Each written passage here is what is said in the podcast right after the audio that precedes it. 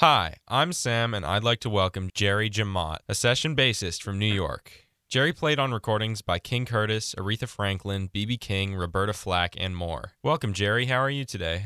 I'm fine. Well, how'd you start doing session work? I say, um, one of my friends uh, from junior high school named Richard Dubin is very um, grown for his age. I was um, 12 when I met him, and then at the age of 14, he we both joined a band called the Mixed Birds. And during that time, he would go come to rehearsals with stories about meeting some of the great musicians that I would have heard on records prior to that time, coming up as a child musician. Uh, among them being his teacher, um, soon to be teacher Clark Terry, Joe Newman, Ernie Royal, Snooky Young, Snooky Young, uh, Joe Wilder, Thad Jones, um, bassist Milt Hinton, Richard Davis, George Duvivier. And he told me the life that they led, basically going from studio to studio, making records or doing um, Broadway shows or making commercials or films. I said, whoa, I want to do that. And that was it. So um, this is what got me into doing session work. Yeah, it sounds like such an interesting job to like get to do, go in and play on on a bunch of recordings, you know? That that sounds really cool. And you never knew who you're going to play for or what you're going to be, called on to do. So the um, feeling of adventure and excitement was like ever present. It was constant constant excitement for me. Yeah, that that's really really cool. I mean, you you've played on tons of stuff, haven't you? You you did like gosh, you did Aretha Franklin, you did. Yeah, I mean, I guess I mentioned like BB King, Roberta Flack, all that. That that's really cool. You you you got to like go in and do that. Did you just get to like walk into the studio be like, "Hey, I want to play bass," or was there a whole process behind it? Oh, it's a deep process. I mean, before um before I heard about session work, I had to come up playing, learn, you know, go through the idea of wanting to even play the bass. You know, to get to that level, you have to have a desire to um to excel, you have to have a basically a, a, fundamental desire somewhere that's going to put you in position to excel or give you desire to put the time in to excel. I mean, everybody around you might be doing the same thing. You might feel that you want to do something with what you have and um, make a difference. Yeah. And so I want you to find the base. So, you, but you can read all about it in my um, memoirs called "I'm That Guy." Soon to come out. Looking for um, I'm dealing between publishers right now, so I've got a new situation. I don't want to talk about it, uh, jinx it, but um, you'll find it somewhere soon. Oh boy, I'm and when excited. it comes out, you'll be the first to know. Yeah, yeah, I will. Uh, I'll be watching out for that, and I'll, I'll give it a read once you once you publish it. That sounds like a really cool book. It really is. It's really it's got a great review from Bass Player magazine already. So it's about you know at this point, unpublished, you know, finding the right publisher at this particular point. It might just be me on Amazon, but it might be somewhere else. I'm crossing my fingers. So, how long have you been working on this for? Uh, since 2016. Wow. So, so it's it's been a work in progress. It's been for us. I finished in 2018, and um, it's been a, a trial to um, get it published um, over the last, um, I guess, five years. So it's time to um, get it done. And so much has happened in the last five years since. The, it's almost like I keep on writing parts, adding to it. You know, have to eventually stop. I was fortunate to be able to actually see my life from beginning to this point now and put it down and remember most of it because a lot of it I've forgotten. And I started um, in 2016. Um, that's um, gee, how many years ago was that? Um, what seven? Uh, now? Four, seven, seven years ago. And a lot of the things that are in there I read now I forgot already forgotten about. So it's good. I'm glad I uh, took the time to do it when I did. Wow, yeah, that that it's good to have like all your memories stored on something, right? So you can mm-hmm. you can look back at it. Well, for me, looking back is um, hopefully it'll help serve as a beacon for others to um who follow the same road that I followed and inspire others to move on to what they're doing. So um I'm not one. That's the, the funny thing about and writing it. It was so hard for me to remember what had happened in the past. It was a tremendous. Uh, I can see why people start writing their memoirs and they stop because it's just too much stuff they're pulling out. You don't even want to hear about it. And the things I didn't want to hear about, I discovered. I had to like you know come to grips with it and put it down on paper. It was um pretty challenging. Pretty yeah. challenging, but I'm glad I had, I had help along the way. Um, that came through to help me um, finish it off. Um, William Knobloch, one of my former students um, from my days teaching at the Richard Davis Conference for Young Bassists. Um, he came along and helped me edit the book. So I'm really fortunate to have um, chosen this path and as an educator, as a teacher along the way, and an author, and um, trying to make a difference in this world. Yeah, that's really really cool. I mean, yeah, it, it's great you you've been able to write a memoir about it, and it's it's even better you've been able to do all this stuff, right? Like I know you you did lots of studio work, but you played a lot live as well, didn't you? Not too much. I did um, the most significant work I've done. Basically, I'll do a few festivals here and there. I'm in the process of doing festivals now in Switzerland, but um, most prominent ones I've done was like 50 years ago with Aretha Franklin at um, Montreux Jazz Festival, and prior to that, the um, which was uh, it was recorded. You can see it on YouTube. And prior to that was the uh, Aretha Franklin and King Curtis live at the Fillmore West, which I'm most famous for among uh, most of my work. And then there's the work I did with um, live video I did with Jaco on Modern Electric Bass. The people just know me just for that, who know nothing about wow. anything else I've done but just that one video, which is kind of kind of cool because it's you know all, all part of being an educator, you know, to leave something for the kiddies, some kind of way, some kind of where, you know, you had to drop those crumbs along the way. So that was that's really cool too. Yeah, I mean, yeah, doing all that, playing live just sounds like such a blast. And it must have been like honestly kind of crazy playing with like King Curtis and Aretha Franklin, right? Like that sounds like quite a quite a show to be playing. Oh, for sure. You know, in a sense, it's a dream come true. That's why I took the gig. Um, I didn't want to necessarily do it, but um, as fortune turned out, I took the job in the um, late 70, 1970, and the tour started in February of 71, and we finished in July of um, 71 that was the deal. Um, so it was quite interesting. We had quite a good time. That, was a very good year for me. I made a lot of records with other artists during that same period, in and out when we went on tour. Um, I think I recorded The Revolution Will Not Be Televised during that period um, when we went on tour and some other stuff. Um, stay in the studio. That was my, you know, that's, why I had a deal. I, I said, I'm just going to give you till July. I can't go out any further because I want to you know, lose your seat in the studio and do what I was basically wanting to do. Touring was something, wasn't the thing that I was looking forward to, but, but that was a special event to work with King Curtis and Aretha Franklin and Cornell and Bernard and Billy Preston and then the Sweet Inspirations. Not, no, not, not Sweet Inspirations, um, the Sweet the Sweethearts of Soul and all the guys in the band. Um, I forget the, all the horn players, but we had it going on. At one, then we had the regular band from the U.S., and then we had the Memphis Horns. Then um, it was a quite a, a, festive atmosphere during that during that time. Yeah, I, I mean, you must have gotten to know them really well, right? Well, we played together. We made some great music.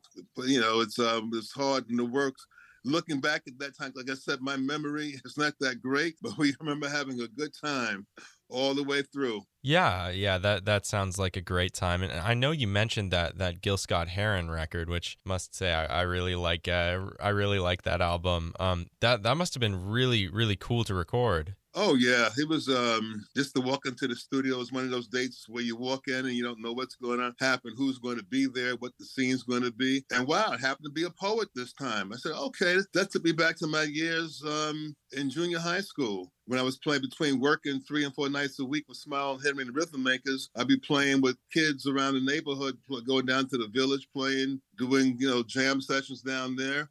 So it's like, it took me right back to those days when I would roll my bass around town on my upright. So it was like, you know, say, hey, this is cool. It's nothing um, I've looked forward to doing. I like that, that, that style of music. You know, you can make music for different, many different reasons, you know, whether it be for a poet, whether it be for an um, orchestral piece, for a soundtrack soundtrack for a movie, for a commercial, you know, for dancing, for romancing, for work songs, for politics, you know, whatever you want music for, whatever the cause is, the reason you'll have music to sit to suit that case. Um, so it's wonderful to be able to um, be able to tap on that. You've had like so many amazing like I guess simultaneously like playing and listening. Like I, I know you you played with Duane Allman a, lot, right? That must have been something. Oh yeah, we had a good time being creative and um, just you know standing up for who we were. You know, being socially active in terms of you know doing the right thing with the right people. Um, we were cool. He was a good brother. We made some good music. Yeah, yeah. You you played a lot in the the early '70s, right before he passed, right? Mm-hmm. Mm-hmm. Starting in '67. '67. Oh, yeah. yeah. We started doing um records um back 67, 68, you know, here and there, here and there. Then we started going to Muscle Shoals together, um, riding down there and working down there, doing albums for um Atlantic Records and Muscle Shoals. Yeah, I mean th- those must have been some some pretty amazing sessions, like the the King Curtis, Duane Allman like crossover. Geez, that's that's something. that was special. That was that was done in New York. That session with King Curtis. Um, the session I did with Duane but down there with Wilson Pickett and um, a bunch of other artists. I can't remember the names right now, but I remember particularly was the, the Pickett session that we did. Um, I did five sessions down there with the Muscle Shoals band. Um, Otis Rush was one. I forget the other. Uh, Clarence Carter. Um, oh yeah, what's the um, one of the soul um, the Soul Clan? Um, Arthur Conley. Arthur Conley. Yeah, cool. Yeah, yeah. I, I mean, yeah. You you've done so much, and uh, you meant you mentioned you worked a lot in Muscle Shoals. How did that like differ from your work in New York? Like, was the sound completely different, or was it really similar? Um, well, they have been like they have been schooled. They were sending records from one studio in um, in New York to the other, and they would send them down to Rick Hall. This is like going on before I even got on the scene. So they were kind of they had gotten that kind of sophisticated. They were aware of like what was needed to play. Um, so going down there was pretty cool playing with them. They were well, they were well schooled uh, between Jerry Ragovoy sending tapes to Jerry Wexler and Jerry Wexler sending tapes down to Rick Hall. This has been going on like late '60s, early '60s rather, uh, probably maybe probably before that. But they had a relationship, so people share music. You know, like you know, like Napster. Music sharing was nothing stuff is nothing new. Uh, so um, it was cool that they had a, established a good foundation and those guys was they played well. They played well. And Tommy Cogbill was one of my heroes. Um, he was he has started the whole Muscle Shoals thing down there, coming from Memphis to play with them. Um, but he Tommy played his butt off. I mean, this cat puts all those Wilson Pickett records, Engine Engine Number Nine, um, a man. A, no, I did man and a half. Um, he did a lot of all the Aretha stuff before that. Baby, baby, sweet baby since you've been gone, respect, all the Aretha stuff. I mean, Tommy was just all over the place. I mean, he was one of my favorite bass players. Um, so he was down there. So he got them trained out, you know, trained also. Um, so we had a good time playing. I had a good time. Both Duane and I had a good time playing with Roger and um, Barry Beckett and um, Spooner. He'd be down there and um, Jimmy Johnson. That was the group. Wow, yeah, that that's really really cool. You got to really experience like music not only in in your uh, your hometown in New York, but you got to move around to Muscle Shoals and play with I guess some of your heroes who you would uh, future or I guess you you played with. Uh, yeah, yeah, yeah. Played. Cricket was something. Wow. you know, yeah, spending a week with him, it was that was something. Playing with your musical heroes that that sounds yeah. like such mm-hmm. a dream. Yeah, but they've been blessed. Yeah, yeah. Well, I, I know you you've played on so many like legendary songs and recordings from Mr. Bojangles to like say a little prayer. Do you have a favorite song or, or something like that that you've played on? Hmm, that say a prayer, little prayer was probably one of my you know one of my favorites. Um, that was uh, history making because it's still it's of all Aretha songs, that one is still played. Um, you hear it, and I get a small check for it. still, so it's like. Hey, you can't uh, complain about that. Experience, the experience was great. You know, just that experience of playing um, with her on that song, which I detail in my book. Basically, I don't want to, you know, just tell you the whole take your time of going through the whole laborious thing of the whole session that that happened at three o'clock and the session started at 10 o'clock in the morning. Um, but that's all in my book that you can, um, when it comes out, you can hear the story of, of, that song. But that's one of my favorites. Um, I say a little prayer for you. Um, Why I sing the blues with BB King. Those are the things that I really look back on in terms of the piece of my heart with Erma Franklin was actually the first one that I felt I um made my mark with. So that might I would consider that. Then of course with the live stuff with Memphis Soul Stew with King Curtis. You know, hit it down live after in this whole story how that occurred. That's also in my book. so you can get all of those nitty gritty details there, and it's it's user friendly. Um, I'm not telling on anybody, but yeah. it's um, I like to see what I like what you're doing, and I like to see the fact that I'm reaching an audience that you have that's being promoted and um, I should say delivered by a bunch of high school students. Yeah. you know, it makes me think of my high school days. Um, Oh, I was working three, four nights a week. Um, I started in junior high school playing um, with Smile and Henry. I was 12. And they heard me playing when I was outside with some kids, and they um, asked me to join their band. And I said, "Well, you have to ask my mother," and uh, the rest is history. you know? Yeah. So so you started you started doing music from like the very beginning then. Oh, from I was 12. Wow. I wait. I was wait till I was 11 to learn how to play the bass, and then I had to um, get well, get strong enough to be heard above the other instruments. And I was tapped to play, join this professional band of musicians, and I was 12 years old. Only 12. That's that's crazy that that you were 12 years old and that was like your first musical gig. That's Yeah. that's I've been amazing. about a year. About about I started in September of um 57 and um 58 came along. I turned 12. Um and th- that fall of 58 I- in November I got the gig. Wow. So that's like about 12, 13 months. September next November. Yeah. Fall. Things usually happen for me in the fall. Huh. You know, Yeah, yeah. Was it always the bass that like you knew that was going to be your instrument or did you like play around with some stuff beforehand? No, that was it was only the bass. I was I had a long history of traumatic brain injuries as a child coming up in the age of three. And I had no um idea of, you know, usually people want to do something with their life, you know, they want to be a fireman, you know, doctor, Indian chief, whatever. I had none of that going on. Um, I was very um accident prone and I had a lot of head injuries. And uh, about number eight, I got hit by a car and I uh, woke up. They tell me two weeks later, you know, everything, you know, I, I was out for two weeks and I came back and all of a sudden the music I was familiar with, I've been hearing the Odetta and the Kingston Trio and the uh, Mary, um, what was that? My, mother, my sister played brought home folk music and jazz records and um, one was Miles Davis around midnight and all of a sudden everything sounded different. And I said, for the first time in my life, I want to do that, referring to the bass. And I just saw myself playing the bass. And that was, I was 10 then. Wow. I know, I was, was, I was going on 10 and I had to wait till my 10th birthday. I was nine because I got hit when I was nine. And my 10th birthday, I got, instead of getting a bass, I got a tape recorder so I could record music.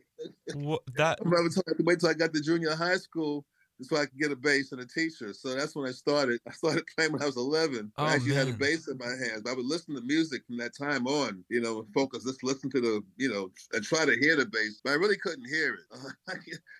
I didn't realize after all them head injuries, I really couldn't hear well.